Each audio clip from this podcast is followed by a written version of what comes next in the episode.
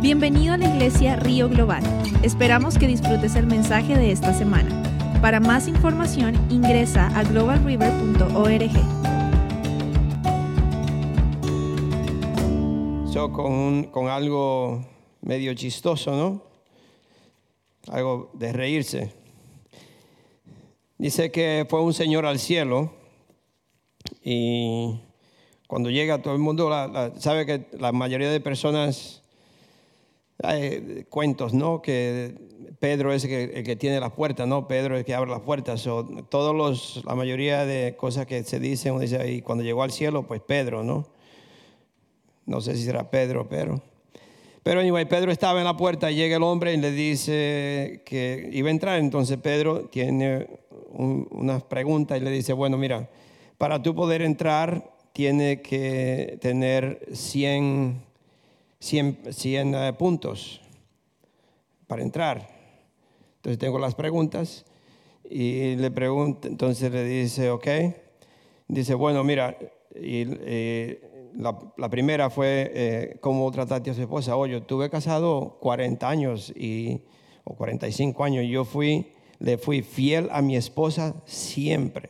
Yo la ayudaba, yo decía, oh, muy bien. ¿Cuántos puntos? Dos puntos. Y, y- la otra pregunta le dice, bueno, ¿y cómo? Ajá, entonces el hombre se queja con Pedro y dice, ¿dos puntos? 40 años viviendo con mi esposa y ayudándole, en- haciendo todo, ayudándole en todo.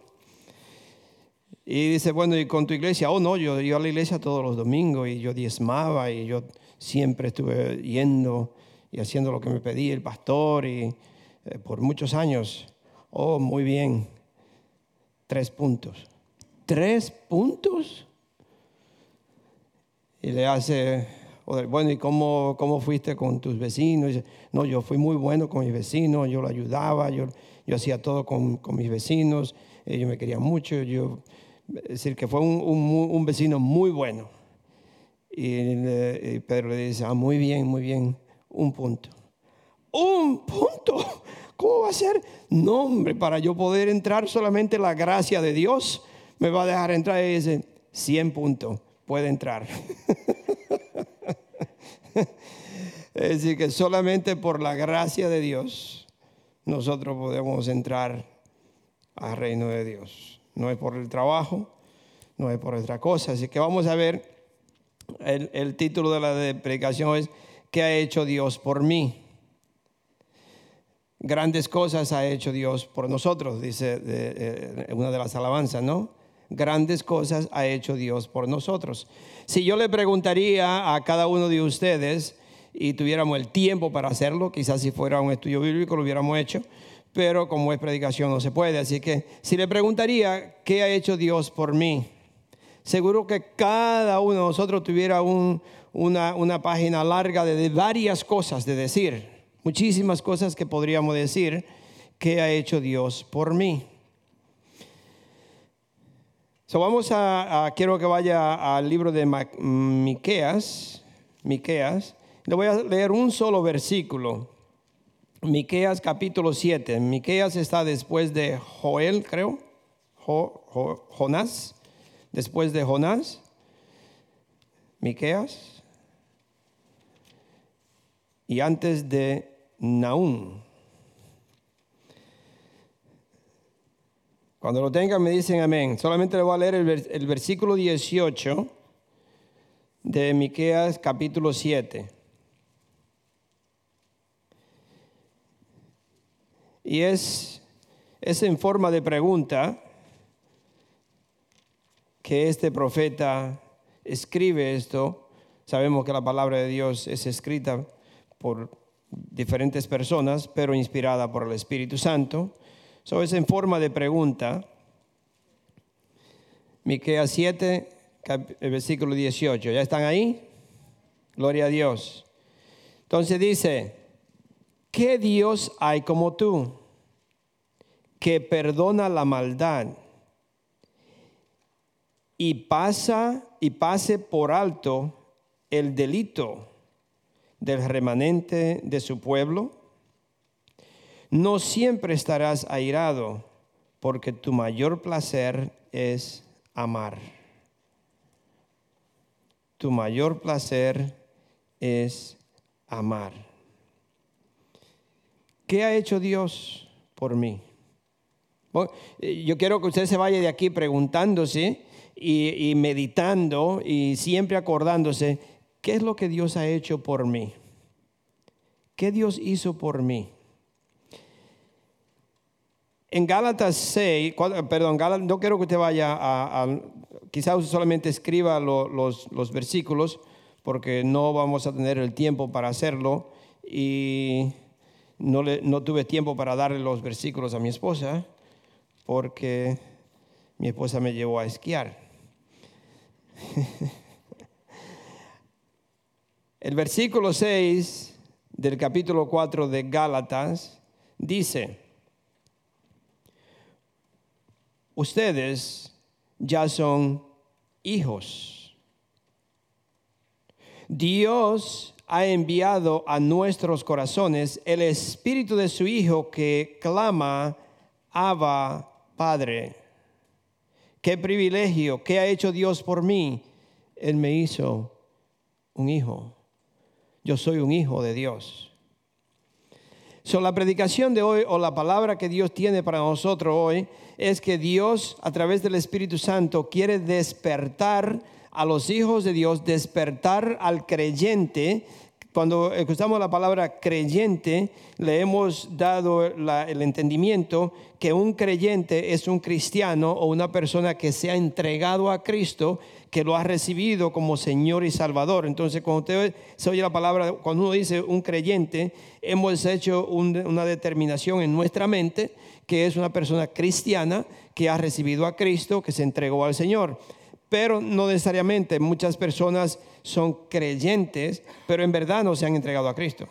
Entonces creen, pero no han podido separarse del mundo o dejar las cosas del mundo y sí creen, pero no se han en verdad entregado. Entonces, eh, cuando usamos esa palabra creyente, eh, inmediatamente pensamos en un cristiano, pero yo, yo podría decir que Dios quiere despertar a sus hijos, al cristiano, a que se pongan a pensar en las grandes bendiciones que, que Dios tiene para aquellos que Él ha perdonado para aquellos que se han entregado. Las bendiciones, las grandes bendiciones que Dios tiene o beneficios, como usted le quiera eh, llamar, todo aquel, toda aquella persona que Dios lo ha elegido, lo, que es un hijo de Dios, y ponerse a pensar las bendiciones que tiene. Ya leímos una en Gálatas 4:6.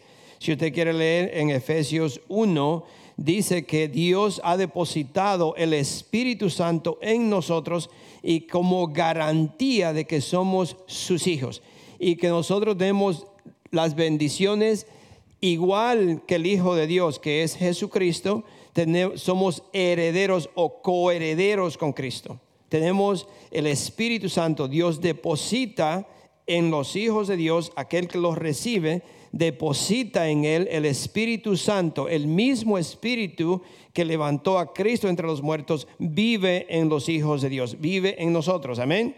Entonces son privilegios que usted tiene. Yo, eso es lo que el Señor quiere, despertar a sus hijos y, y como sacudirlo y decirle, tú no sabes los beneficios que tú tienes en ser un hijo mío o decir o llamarte cristiano el beneficio que tú tienes, que yo te doy o que yo tengo para mis hijos. El problema es que hay muchas personas, yo diría muchos cristianos, que no saben qué es lo que Dios le ha perdonado. Si yo le pregunto, ¿usted sabe lo que Dios le ha perdonado? Ah, usted podría decir muchísimas, muchísimas algunas cosas. Podría decir esto, esto, esto y aquello, aquello, aquello. Pero ¿sabe qué es más de eso? Es más de lo que usted se pueda imaginar. es más de lo que usted haya hecho. Es más de lo que todo lo que usted hizo. Más de eso. Son mucha, el problema es que muchísimos cristianos, muchísimos de nosotros, de los hijos de Dios, no sabemos de qué Dios me ha perdonado o de qué Él me ha liberado. ¿De qué? ¿Qué fue lo que hice? Tengo varios, o algunos, o varias citas bíblicas que quisiera como, quizá pasarlas rapidito, pero nombrársela tan siquiera, para que vamos entendiendo un poco lo que es no entender, no entender el privilegio que tengo, no entender de qué Dios me ha perdonado y no poder eh, recibir las bendiciones de Dios por la razón de que no entiendo, no sé lo que Dios me ha perdonado, no sé de qué Dios me ha liberado y como no sé, pues pienso que no me ha hecho nada. So, la primera cita es en Lucas 17 y quizás tampoco la, yo le voy a leer algunos, pero no todos. En Lucas 17 del 11 al 19 hay una historia aquí de 10 personas. Estas 10 personas eran 10 hombres leprosos. Acuérdense que, que lo que quiero llevarlo es a entender y reconocer, hay historias en la Biblia que yo tengo que leerla, yo tengo que ser parte de la historia o, como dijo el, predicador que vino hace dos o tres domingos, dos domingos atrás, eh, eh, William Wood, muchos de ustedes no, no vinieron, no sé si lo vieron la semana pasada, donde cuando él dice, cuando yo leo la palabra de Dios, no solamente que la he leído muchísimas veces, pero yo he decidido leerla como que la estoy leyendo por primera vez. Primera vez que leo esta historia. Dice, la he leído muchísimas veces, pero he determinado en mí mismo que cuando leo una versión de la palabra de Dios, es la primera vez que la leo y él se hace parte de lo, que está leyendo. Es decir, que él tiene que aplicarlo para él y decir, yo soy parte de lo que estoy escuchando, yo soy parte de lo que, Dios, de lo que estoy leyendo. Entonces, cuando usted ve esta historia de estos diez leprosos que Jesús había sanado, no sé si ustedes saben, me imagino que varios de ustedes saben lo que en ese entonces era un leproso.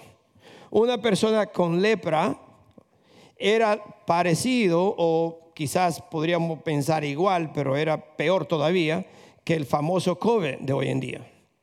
Porque si a usted le, le dan el diagnóstico y sale positivo, inmediatamente de acuerdo a las reglas, no sé si todo el mundo las sigue, pero de acuerdo a las reglas del médico o las leyes, usted tiene que aislarse por unos, no sé, 14 días, no sé cuántos días es decir, encerrarse a solas o mantenerse en un lugar separado donde usted no tiene ningún contacto con ninguna persona porque se puede contagiar o le puede caer la enfermedad a, una persona.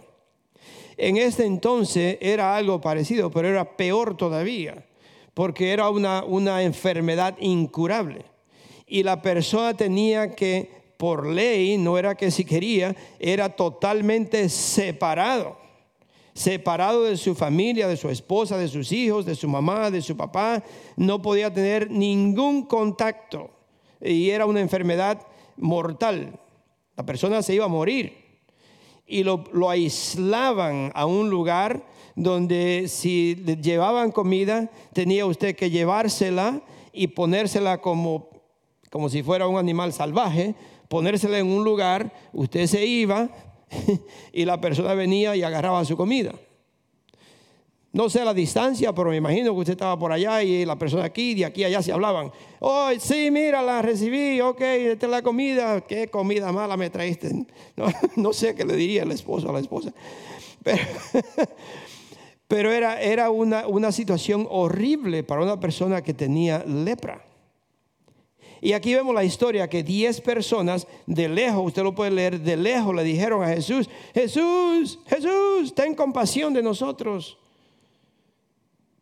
Y ya le, me imagino que le dijeron, o la persona se conocía, al verlo de lejos se sabía si tenía la enfermedad, sí o no. Y ellos le dijeron, queremos ser sanados. Y así le dijo, vayan, vayan y, vayan al, sacerdote y, y muéstrenle. Y cuando ellos se fueron, que iban caminando, parece ser que todos fueron sanados, porque Jesús dijo, y no todos fueron sanados, ahí lo dice. ¿Acaso no fueron todos sanos? Solamente uno solo regresó a darle las gracias a Jesús. Y eso que no era ni cristiano. En ese entonces podríamos decir, no era ni siquiera un judío, era un samaritano. Y eso me hace pensar a mí que muchos de nosotros no le damos las gracias al Señor. ¿Cuántos de nosotros en verdad estamos diarios dándole las gracias al Señor porque yo era un leproso? Y usted también, si usted no lo sabía. Había una enfermedad en nosotros que contaminaba a los demás y era el pecado. Y nosotros estábamos totalmente separados de la familia de Dios, ¿sí o no? Esto coincide con una persona que no conocía a Dios, una persona que vive en pecado, está totalmente separado y hasta, y hasta es contagioso. La palabra de Dios dice que con esta persona ni siquiera te, te juntes con ellos. Habla de cristianos que viven en pecado o que no te juntes con ellos. Nosotros podemos ministrarle a las personas que no conocen de Dios definitivamente. Tenemos que, que ministrarle a ellos, no tenemos que asociarnos con lo que ellos hacen o vivir como ellos viven, sino hablarle. Pero aquí vemos que el pecado es, es, igual a la lepra, es algo que, que, lo va contaminando uno, lo va contaminando, contaminando, y cuando viene a ver, la persona muere en pecado, está totalmente separada de Dios, no puede ser parte de la familia. Y cuando nosotros venimos a Él y nos damos cuenta que nos ha sanado, que ahora yo soy limpio, que la sangre de Cristo me ha lavado, que ahora yo soy un hijo de Dios, que ahora yo puedo ser parte de la familia, yo puedo entrar confiadamente. Mis hermanos, ¿no sería tiempo para nosotros en verdad orar a Dios? Y en verdad empezar a darle las gracias a Dios por lo que ha hecho por nosotros. Y todavía seguimos viviendo como si viviéramos como antes. ¿Y de qué me ha librado Dios? I qué es lo que Dios hizo por mí. ¿Cómo fue que lo hizo por mí? Póngase a pensar, tenemos que pensar en esto y decir, yo era un leproso, yo era uno que contaminaba a los demás, yo era uno de los que hacía que los demás andaran conmigo o hicieran cosas que no le agradaban a Dios, yo también contaminaba a las personas. Pero ahora yo soy limpio, ahora Dios me ha lavado, yo vivo en la presencia de Dios, yo soy parte de la familia, yo puedo entrar, yo puedo sentarme a la mesa porque Dios me ha lavado, yo soy limpio. Eso es una historia, verla y darme cuenta que solamente uno regresó a darle las gracias al Señor cuando los demás se fueron, seguramente se preocuparon y decir, bueno, me sané, pues mira, eh, si tú vas a regresar, dile que, dile que muchas gracias y yo me voy para mi familia, yo me voy a visitar a mi esposa, yo voy a ver a fulano, yo voy a ver, y, se dieron más, más preocupados por sus propios intereses que darle las gracias a Dios. Hay otra historia en Mateo 18, y aquí el Señor nos da un ejemplo de dos personas o dos hombres que tenían una deuda una deuda, una, deuda que jamás ellos podrían pagar. ¿Usted sabía que usted tenía una deuda, una deuda? Si conoce a Cristo, podríamos decir en, el sentido del pasado, ¿no? de algo que ya no existe. Entonces, si conozco a Cristo, si soy un hijo de Dios, yo puedo decir, teníamos una deuda. Una deuda que jamás la podría pagar. Pero si no está en Cristo, si no conoce al Señor Jesucristo, si usted me escucha y si hay alguien que no ha aceptado a Cristo, esa deuda está vigente. Esa deuda hay que pagarla. So, aquí hay dos personas, o el ejemplo que el Señor Jesucristo nos da, que hay dos hombres que tienen una una deuda que jamás la podrían pagar. Uno de los dos debía más que otro. Entonces la persona que debía mucho dinero, vamos a decir 500 millones de dólares, no la podía pagar. Entonces el rey le llama, llama a las personas que le debían y, y él es uno de ellos y le dice, paga lo que debe. Y él le dice, dame más tiempo. Y el rey le dice, ¿sabes qué? Véndanlo a él, vendan a, pónganlo preso, vendan a su esposa, a sus hijos, y para que se pague la deuda. No, por favor, y cae en rodilla y le pide perdón y le dice, no, por favor, por favor, ten misericordia conmigo, yo te voy a pagar. El rey se, tuvo compasión de él y le dijo, ¿sabes qué? Te voy a perdonar tu deuda. No me debes nada al salir de la puerta se le olvidó, se le olvidó lo que el rey hizo por él, la deuda que fue cancelada. ¿Cuántos de nosotros se nos olvida, mis hermanos? Cuando nosotros recibimos a Cristo como Señor y Salvador, al otro día se nos olvida lo que en verdad la deuda que yo tenía, que ahora esa deuda fue borrada. Esa deuda fue totalmente paga. Se nos olvida y vivimos seguimos viviendo como si solo porque un hermano o un vecino o un compañero de trabajo no me saludó, ya yo a ese si le, si le puedo tirar el martillo se lo tiro.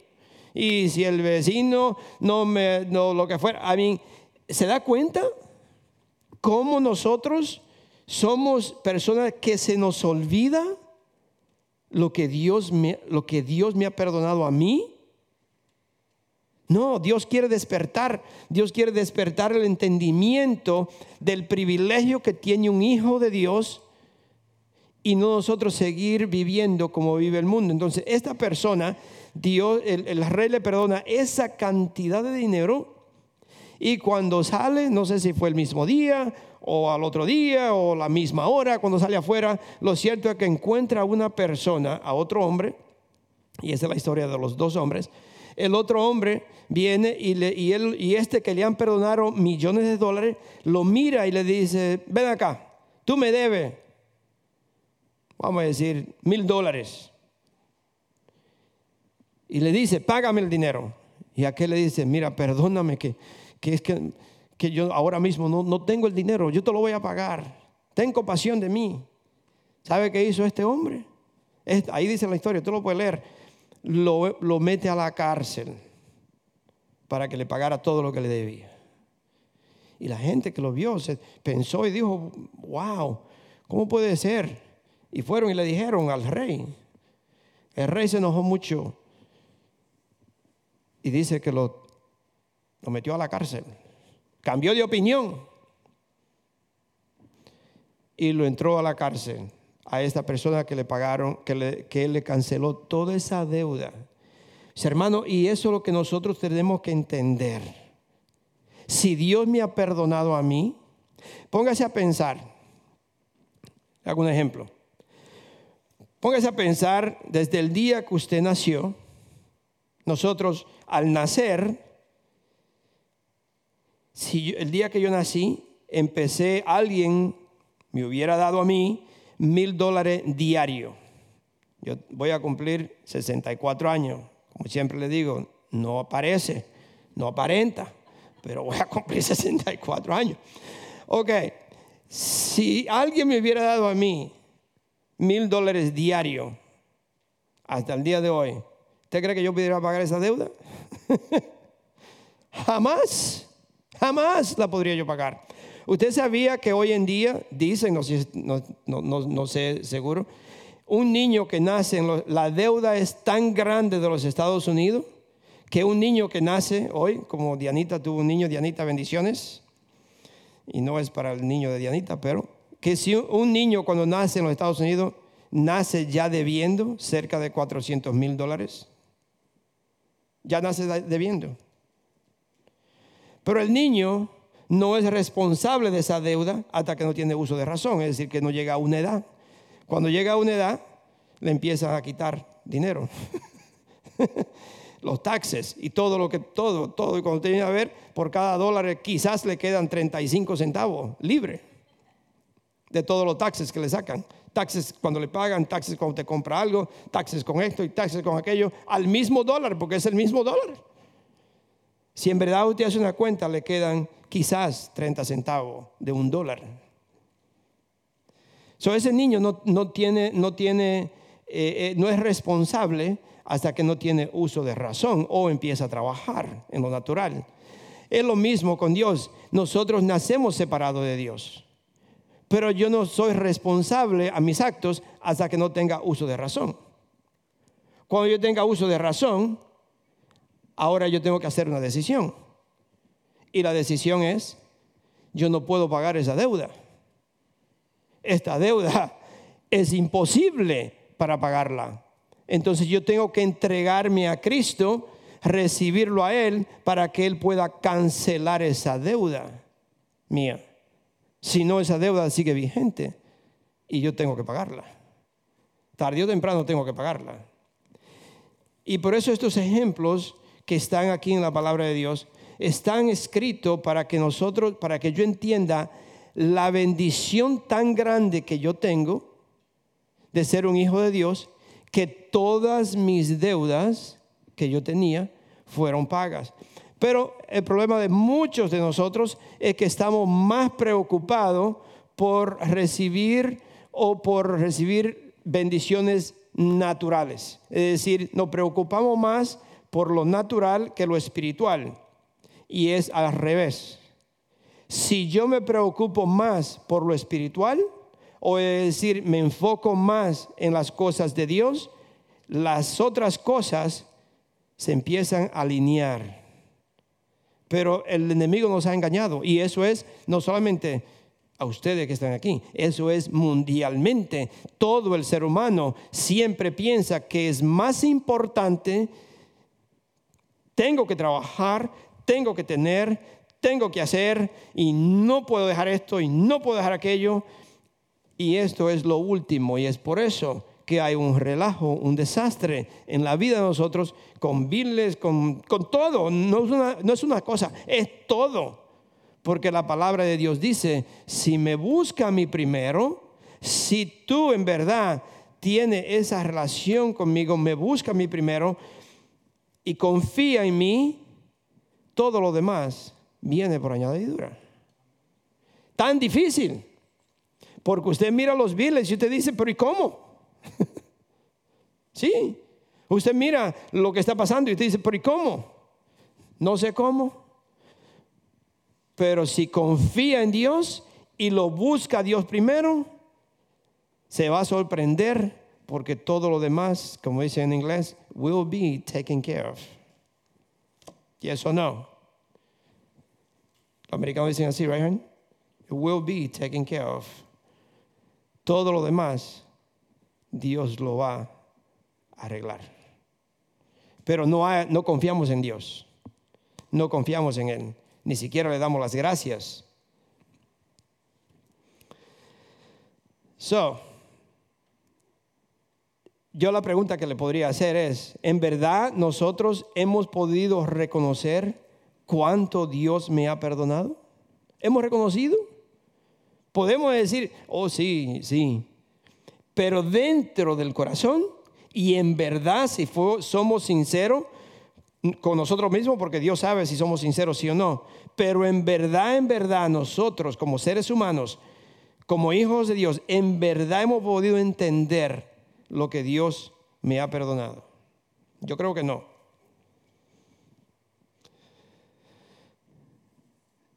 Si nosotros en verdad entendiéramos esto, no hubiera una persona que nosotros no pudiéramos perdonar.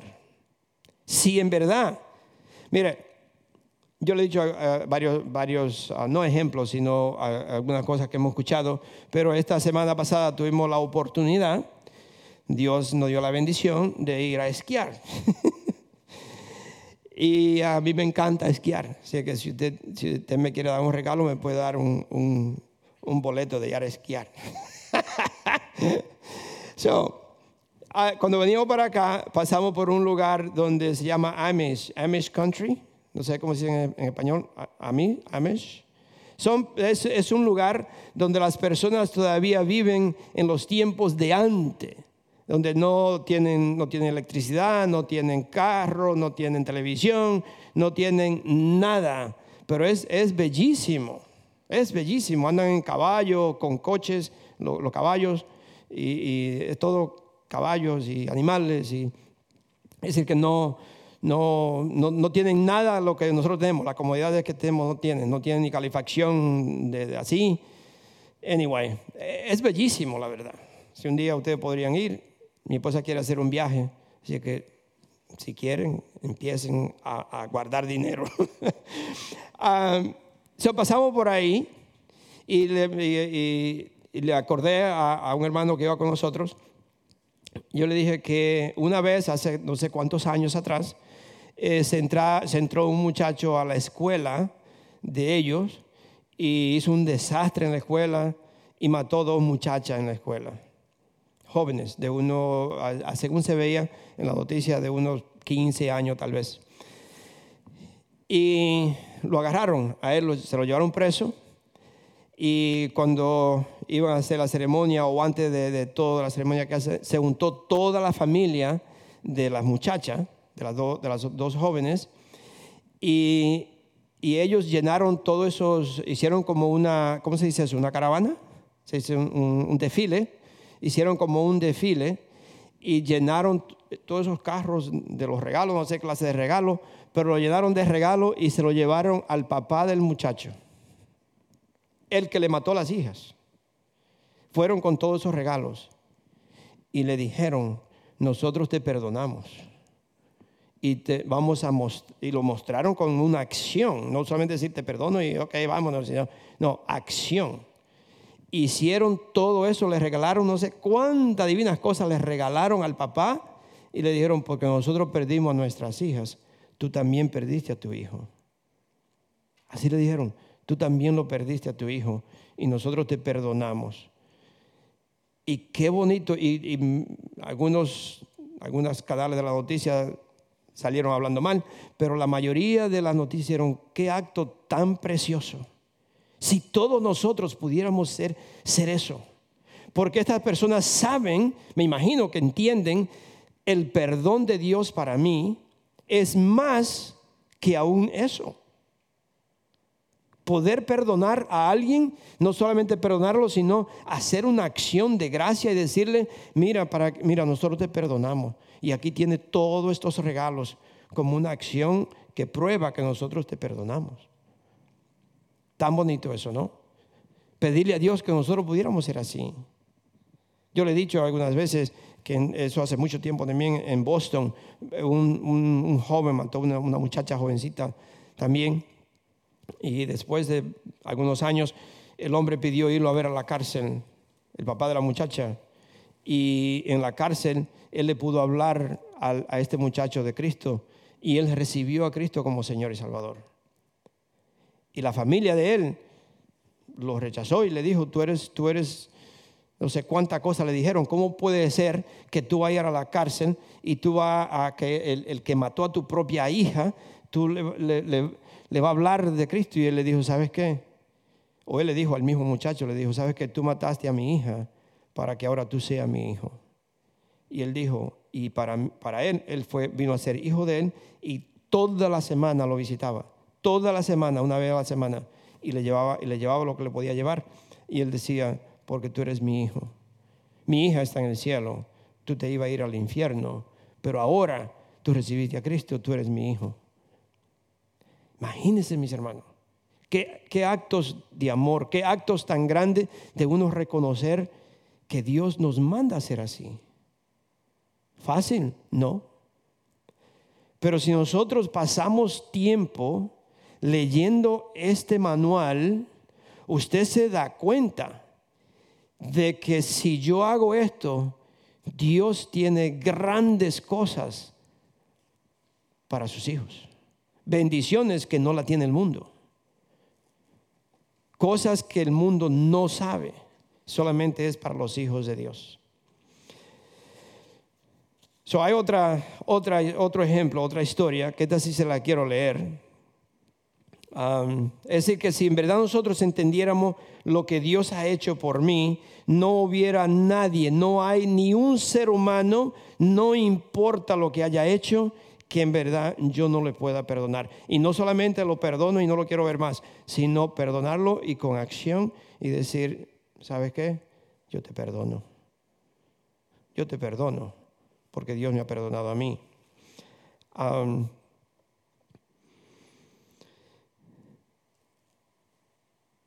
si nosotros entendiéramos lo que Dios ha hecho por nosotros, no hubiera nada que nosotros no pudiéramos, yo dijera no, no lo puedo hacer para Dios. No hubiera nada que yo diga que yo diga no cuando me pidan que yo venga a servir. Yo, eh, si, si en verdad yo sé lo que Dios hizo por mí, no hay nada que yo no pueda hacer por Dios. No hay nada. No pudiera haber nada que yo dijera, oh no, no lo puedo hacer. E incluso le diera lo mejor a Él, lo mejor a Dios. Nosotros desafortunadamente, usted lo puede leer en, eh, Malaquías, donde nosotros les damos la sobra a Dios. Les damos en verdad ya lo que necesariamente no lo voy a utilizar, no, no, lo necesito, le damos la sobra, lo, lo que sea el tiempo, el dinero, ayuda a alguien, lo que sea. Ponga, ponga, eh, no, no quiero que usted diga, bueno, yo no soy así, pastor. No, quizá usted no es así. Le estoy dando un ejemplo de que nosotros, en verdad, en verdad, le damos a Dios la sobra.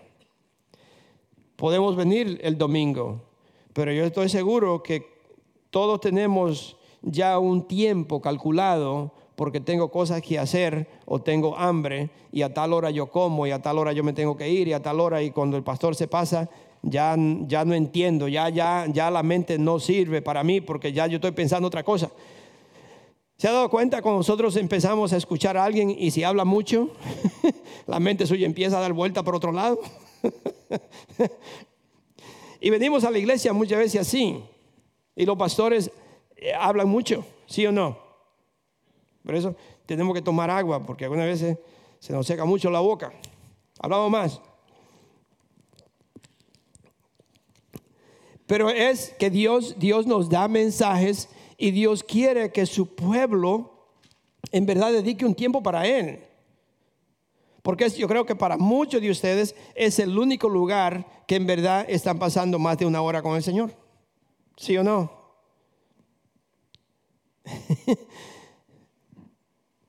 y una hora es demasiado. No, el pastor habló demasiado hoy. Se pasó del tiempo pero tiene una semana, seis días que no ni siquiera ha visto la Biblia. ¿Se acuerdan cuando el pastor fue a visitar a alguien? Y le dieron, al pastor lo tratan mejor que al hermano, ¿no? Al pastor le brindan la mejor comida, le brindan los, tiene los, los cubiertos y cuchillos que no usan por un año, pero cuando llega el pastor sí lo sacan, ¿no? Y llega el pastor a visitarle y le, y le hacen una mesa bien bonita y le ponen la comida mejor y los cubiertos y, las cucharas, si tiene de oro, pues lo mejor, ¿no? Y terminan de comer, se van, y cuando la, mujer empieza a limpiar, no encuentra una cucharita de esa de, mover el café, no la encuentra. Y se pone a pensar, pero ¿y, cómo? Si yo puse la cuchara aquí, hay el pastor me llevó la cuchara. ¿Cómo puede ser? ¿Y cómo le voy a decir al pastor? si algo usted le a, a la persona que menos le dice al pastor, a mí me puede decir lo que usted quiera. Si yo me llevo algo, dígamelo. y le empieza, ella se pone a hacer la mente, ¿y cómo le voy a decir al pastor? Se llevó mi cuchara y ahora no, ahora no tengo el, el completo. Después de mucho tiempo, muchos años, como un año después o mucho tiempo después, lo invitaron al pastor a comer. De nuevo, y regresa a la casa y se sientan y la señora pone toda su mesa muy bonita y todo lo pone ahí, pero le faltaba la cuchara. y le dice, pastor, ¿le puedo preguntar algo? Sí, sí, cómo no. Quizás, perdone, pero quizás sin darse cuenta, ¿usted se llevó la cuchara del café? Y le dice el pastor, no, yo no me la llevé. Yo la puse en tu Biblia. No la he encontrado.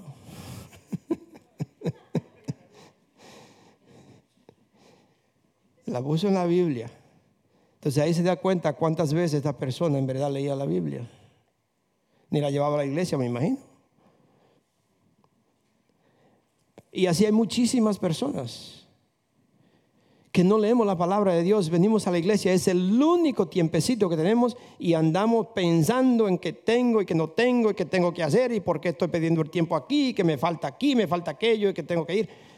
Y Dios dice, ¿y así es que tú me buscas? ¿Y así piensa que vas a tener las bendiciones que tú estás pidiendo? Por eso vive como vive. Por eso sigue como sigue. Porque tu tiempo conmigo es una idolatría. Tú estás conmigo, pero estás pensando en otro. Sí. ¿Sabía usted que es, así? Perdone que le diga. So aquí hay una, una historia de una mujer. Se la quiero leer. En Lucas, Lucas 7.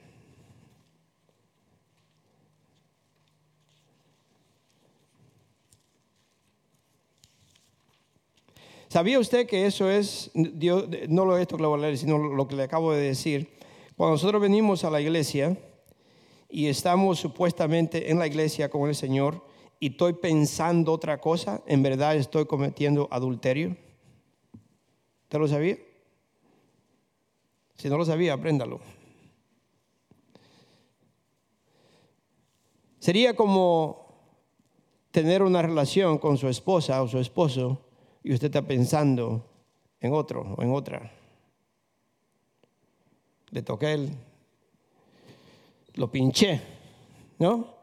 Entonces es lo mismo cuando nosotros venimos supuestamente a la iglesia a pasar un tiempo con el Señor, a yo estar en la presencia de Dios, pero tengo la mente en otro lado. No estoy haciendo nada.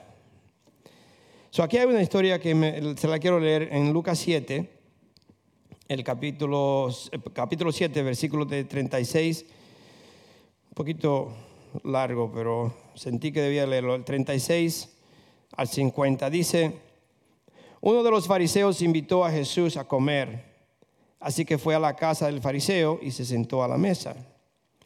Ahora bien, vivía en aquel pueblo una mujer que tenía fama de pecadora. En otra palabra, lo que está diciendo es, esta mujer tenía fama o era una prostituta. No sé cómo ella llegó a la casa, no sé si le dijeron, no, aquí no dice nada, no sé si alguien quiso hacerle como una trampa a Jesús, a ver cómo él reaccionaba, quién sabe, o tal vez era amiga de este fariseo porque también él había sido parte con ella, y no, pero no lo dice la palabra de Dios, así que no podemos hacer ninguna eh, especulación con, lo que estamos leyendo, sino vemos que esta mujer vino a esta casa y ella era, tenía fama de pecadora.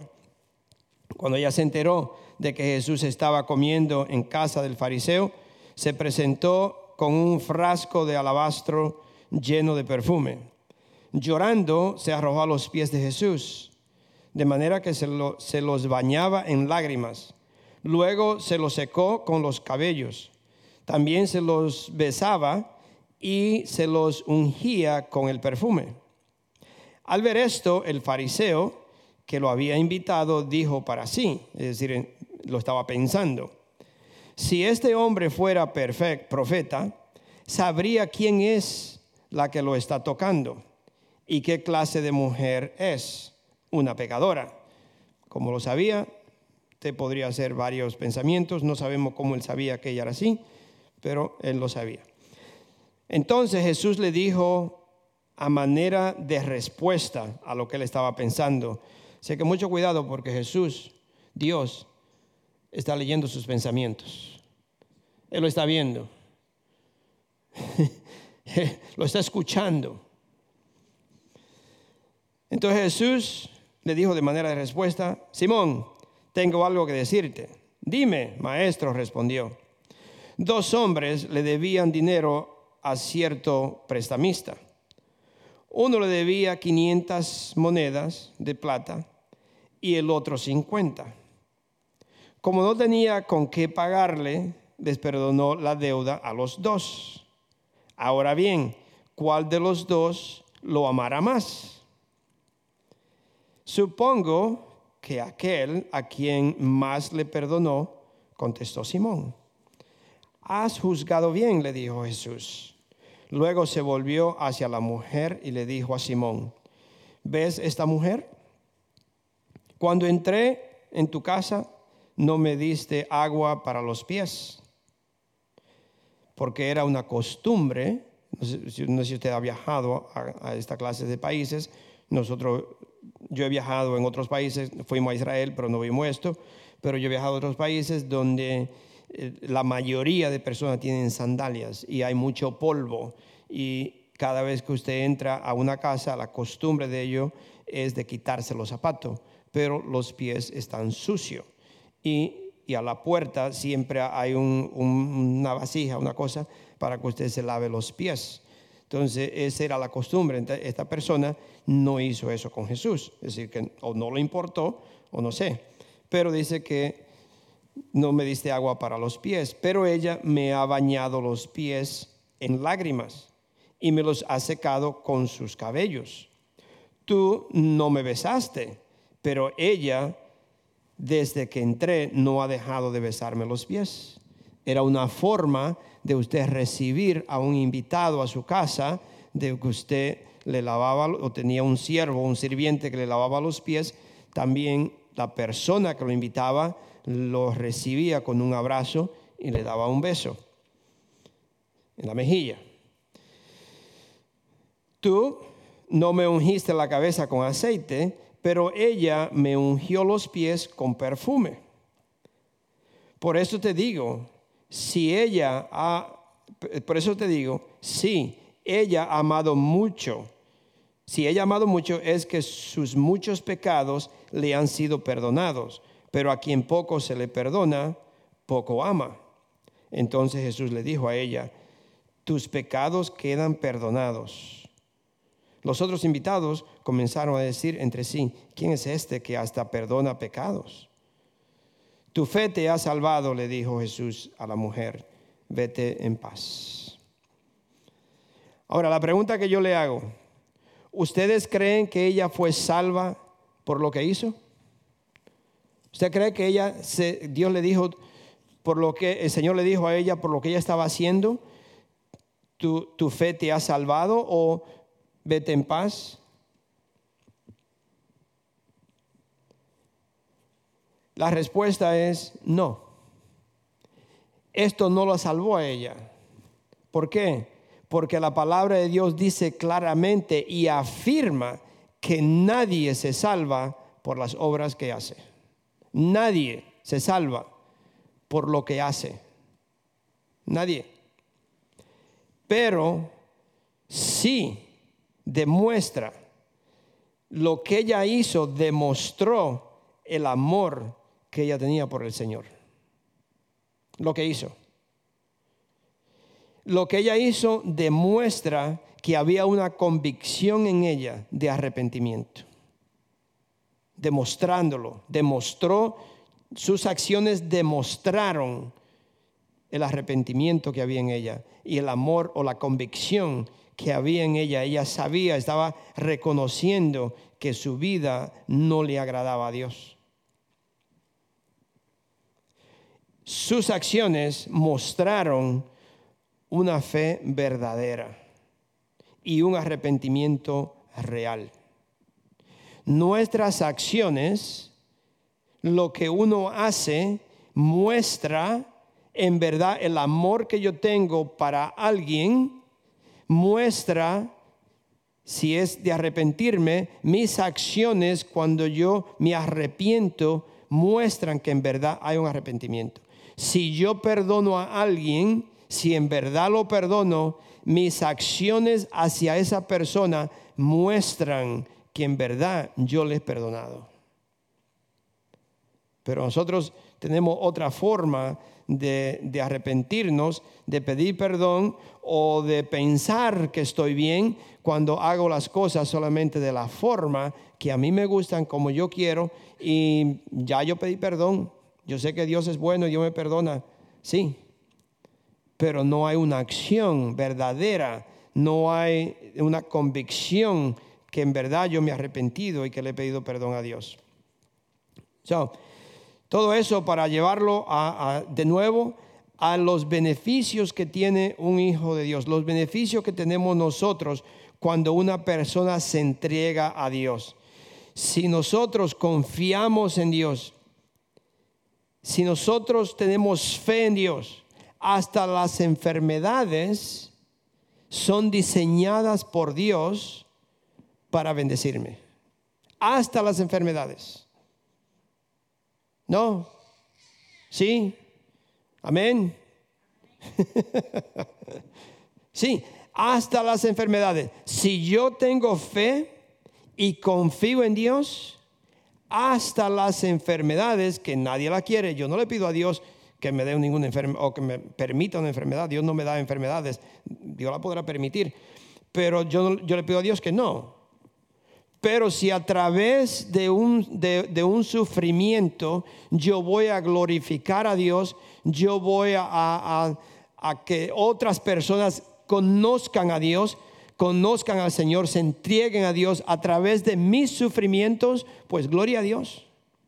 Gloria a Dios. Porque Jesucristo, ¿sabe por qué Jesucristo sufrió? Y permitió sus sufrimientos, permitió que lo que lo le hicieran todo lo que le hicieron para que usted se salvara. Para que hoy yo tenga vida. Entonces, si, si hay algo en mí que pueda ser un sufrimiento para que otra persona se salve, para que alguien se entregue a Cristo, para que personas que me vean se entreguen a Dios, pues gloria a Dios. Porque yo tomé de la copa. ¿Usted tomó de la copa? Usted solo no tomó las bendiciones de Dios. Usted dijo, al tomar la copa y comer de ese pan, lo hace en recordando a Cristo y, está en verdad diciendo, Señor, yo quiero ser parte contigo. Yo soy parte contigo. Es decir, que ahí vienen los sufrimientos y ahí vienen las bendiciones. Y a través de todo, en, en lo bueno y en lo malo, en la pobreza, en la riqueza, yo tengo que serle fiel a Dios en todo. Yo sé que usamos mucho eso para los matrimonios, pero eso es para todos nosotros, para Dios, servirle a Dios. Soy en Isaías 38, y tengo que ir rapidito porque no quiero, ah, no voy a poder leer todos estos versículos, y que solamente le voy a leer dos o tres y ya. En Isaías 38, versículo 17 al 19. 38. 17 al 19. Dice Isaías, ¿ok? Sin duda fue para mi bien pasar por tal angustia. Con tu amor me guardaste de la fosa destructora y le diste la espalda a mis pecados. ¿Se, ¿Se han visto? Ah, ah, te ha leído todo eso, ¿no? Y me imagino que lo ha visto hasta las películas. ¿Se acuerda que la espalda de Jesús fue lacerada? Y que dices que por sus heridas nosotros somos sanados. Jesucristo puso su espalda y él dijo, el castigo de mi hermano, démelo a mí. El castigo de mi enemigo, démelo a mí. ¿Por qué usted cree que él dijo cuando levantó, lo levantaron en la cruz y abrió sus brazos y él dijo, Padre Santo, perdónalo porque no sabe lo que hacen? Eran enemigos de él. Pero allí lo perdonó. Allí Él cargó con todos sus pecados. Se lo pusieron a Él. Se lo pusieron a Cristo. Y por eso aquí vemos que Él cargó con mis pecados en sus espaldas. Lo llevó a la cruz.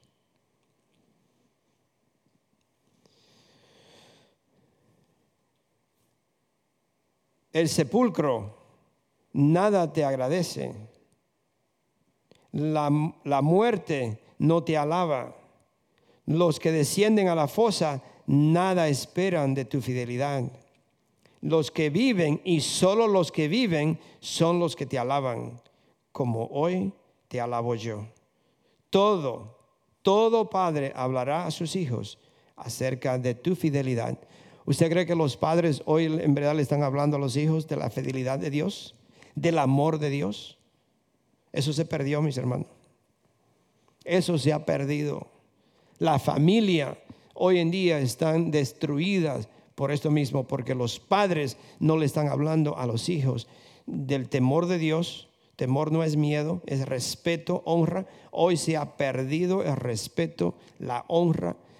Hoy no, no existe, ni para los padres, ni para los maestros, ni para las personas que están en posiciones de autoridad, policías, a nadie. Hay, quizás habrá un remanente, habrán algunos todavía, pero la verdad que poco a poco cada vez más se está perdiendo, mis hermanos.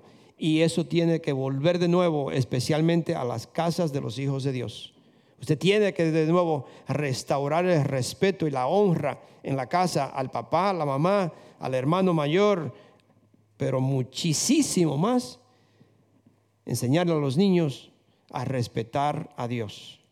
Es bonito ver un niño aquí que usted lo ve, corre y juega y todo, que es un niño y usted le permite y está bien, no le estoy hablando nada de eso, pero sí darle a reconocer la diferencia que hay en la casa de Dios y a un parque.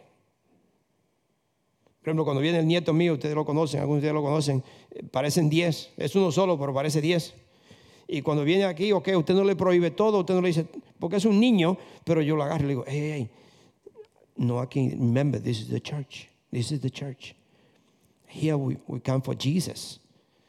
So yo trato de, tiene cuatro años y es, es, so uno le dice, ¿no? Y le va diciendo, y le va diciendo, le va diciendo, no, no, no, no, not here, this is the church, okay? He is for Jesus. So usted le va enseñando, le va enseñando al niño, le va enseñando para que el niño vaya entendiendo, aquí es diferente, aquí hay que respetar, you know, estamos en la presencia de Dios. No, no miedo, sino honra. ¿no? Honrar en la casa lo mismo. No, usted no le va a hablar así a su mamá. No, no, no, no, no, no. Usted no le dice así a su mamá, ni a su papá usted no le habla así de esa forma. So, él mostrando al niño, mostrando a los niños que tiene que haber una honra, un respeto. Con la maestra, con la, en, la, en la escuela, su comportamiento en la escuela, cómo usted se portó en la escuela hoy. Debe ver su reporte, debe yo quiero que usted se porte bien en la escuela porque usted es un hijo de Dios. Nosotros somos hijos de Dios y nosotros somos un ejemplo para aquellos niños. No porque el niño, alguna vez eh, el nieto dice, it wasn't me, papá. Yo le digo, yo no estoy preguntando si fuiste tú. just pick it up. just get it. I'm not asking you who did it. Es lo mismo. No le pregunte al niño, no, que fue fulano. No, no, no, no. ¿Cómo fue tu comportamiento? No fue aquel, ni fue aquel, y que fulano dijo. Y que... No, no, no, no. ¿Cómo tú te comportaste?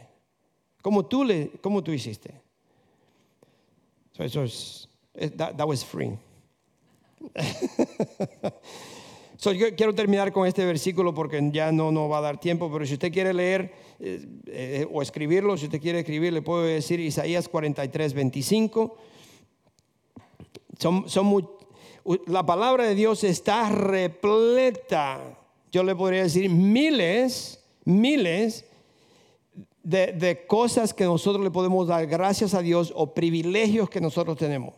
Miles, no uno, de nuevo lo repito, miles de cosas que nosotros debemos darle gracias a Dios, bendiciones que tiene un hijo de Dios, miles. Eso tiene que leerla para que usted la pueda ir eh, absorbiendo en su cuerpo, recibiéndola, viviéndola, entendiéndola y que usted pueda decir, wow, yo soy un hijo de Dios. Las bendiciones que tengo, los privilegios que tengo. Por ejemplo, el Salmo 103, usted lo puede leer, está repleto y dice tanto los beneficios que yo tengo por ser un hijo de Dios. So, Isaías 43, 25, Colosenses 3, 12, Colosenses 2, del 13 al 15, Gálatas 1 al 4, el Salmo 103, Hebreos, ese se lo voy a leer. Hebreos 2, un versículo creo yo nada más, pero quiero leer tan siquiera un versículo ahí. Hebreos capítulo 2. Ah, del 10, 10 y 11, 10, de 10 al 12. Dice, dice, en efecto, a fin de llevar a muchos hijos a la gloria, convenía que Dios, que Dios, para quien y por medio de quien todo existe, perfeccionara mediante el sufrimiento al autor de la salvación de ellos. Mire cómo Jesucristo fue eh, perfeccionado por el sufrimiento. Nosotros somos perfeccionados o vamos a llevar o a llegar a, tener la imagen de Cristo a través del sufrimiento. No crea que usted de, de, un día a otro ya usted es un ángel o una mariposa, que al otro día ya usted anda volando. Es un proceso y un proceso durísimo. Pero si queremos llevar a esa imagen, vamos a, ser perfeccionados a través del sufrimiento. Dice el 11, tanto el que santifica como los que son santificados tienen un mismo origen. Por lo cual Jesús no se avergüenza de llamarlos hermanos. ¿Se da cuenta? Que el que, el, el que santifica y los que son, lo que están siendo santificados, tenemos el mismo origen. ¿Qué quiere decir eso? Tenemos el mismo Padre. Venimos del mismo lugar. Somos hermanos. Por eso Jesucristo dice aquí que Él no se avergüenza de llamarlos hermanos. Termino con Isaías 41, porque se fue la hora. Isaías 41, el 8 al 10.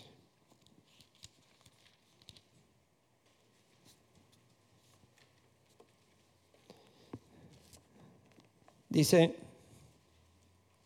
pero tú Israel, mi siervo, tú Jacob, a quien he escogido, simiente de Abraham, mi amigo. Uh. Te tomé de los confines de la tierra, te llamé de los rincones más remotos y te dije, tú eres mi siervo, yo te escogí, no te rechacé. Así que no temas porque yo estoy contigo. No te angusties porque yo soy tu Dios. Te fortaleceré y te ayudaré. Te sostendré con mi diestra victoriosa. Ese es el Dios que usted le sirve, mi hermano. Esos son los privilegios que nosotros tenemos, que Dios nunca nos abandona y que siempre me protege siempre está conmigo y siempre, siempre me ayuda en todo momento. Pero yo tengo que en verdad entenderlo, confiar en Él y decir, tú eres mi Dios, yo soy tu Hijo, aquí estoy Señor, haz conmigo que en mi vida sea tu voluntad. Vamos a ponernos de pie. Padre Santo, yo te doy las gracias Señor por esta tarde. Y yo te pido, Padre Santo, en el nombre de tu Hijo, tu Señor Jesucristo, que nos ayude a entender que tú estás despertando a tus hijos, Señor, y, hablándole en muchísimas formas, Señor, que entiendan el privilegio que nosotros tenemos, las bendiciones que tiene un hijo de Dios, que el mundo no nos la puede dar. Nadie nos la puede dar, solamente ese Dios que nosotros le estamos sirviendo. So, gracias, Padre Santo, Señor, que tú nos has hablado en esta tarde. Y te pido, Señor, que estos tus hijos caminen, Señor, entendiendo, Señor, que tienen tantos beneficios tantos beneficios, Señor, si se mantienen en tu, en tu palabra, si caminan en obediencia. Señor, si en verdad te buscan. Padre Santo, si en verdad se entregan. So, gracias, gracias, Señor. Gracias, Padre Santo, porque tú eres nuestro Dios y nos ha bendecido. Bendice a tus hijos, Señor. Cuida de ellos, Señor. Llévanos con bien a nuestros hogares. Gracias, Padre Santo. En el nombre de nuestro Señor Jesucristo. Amén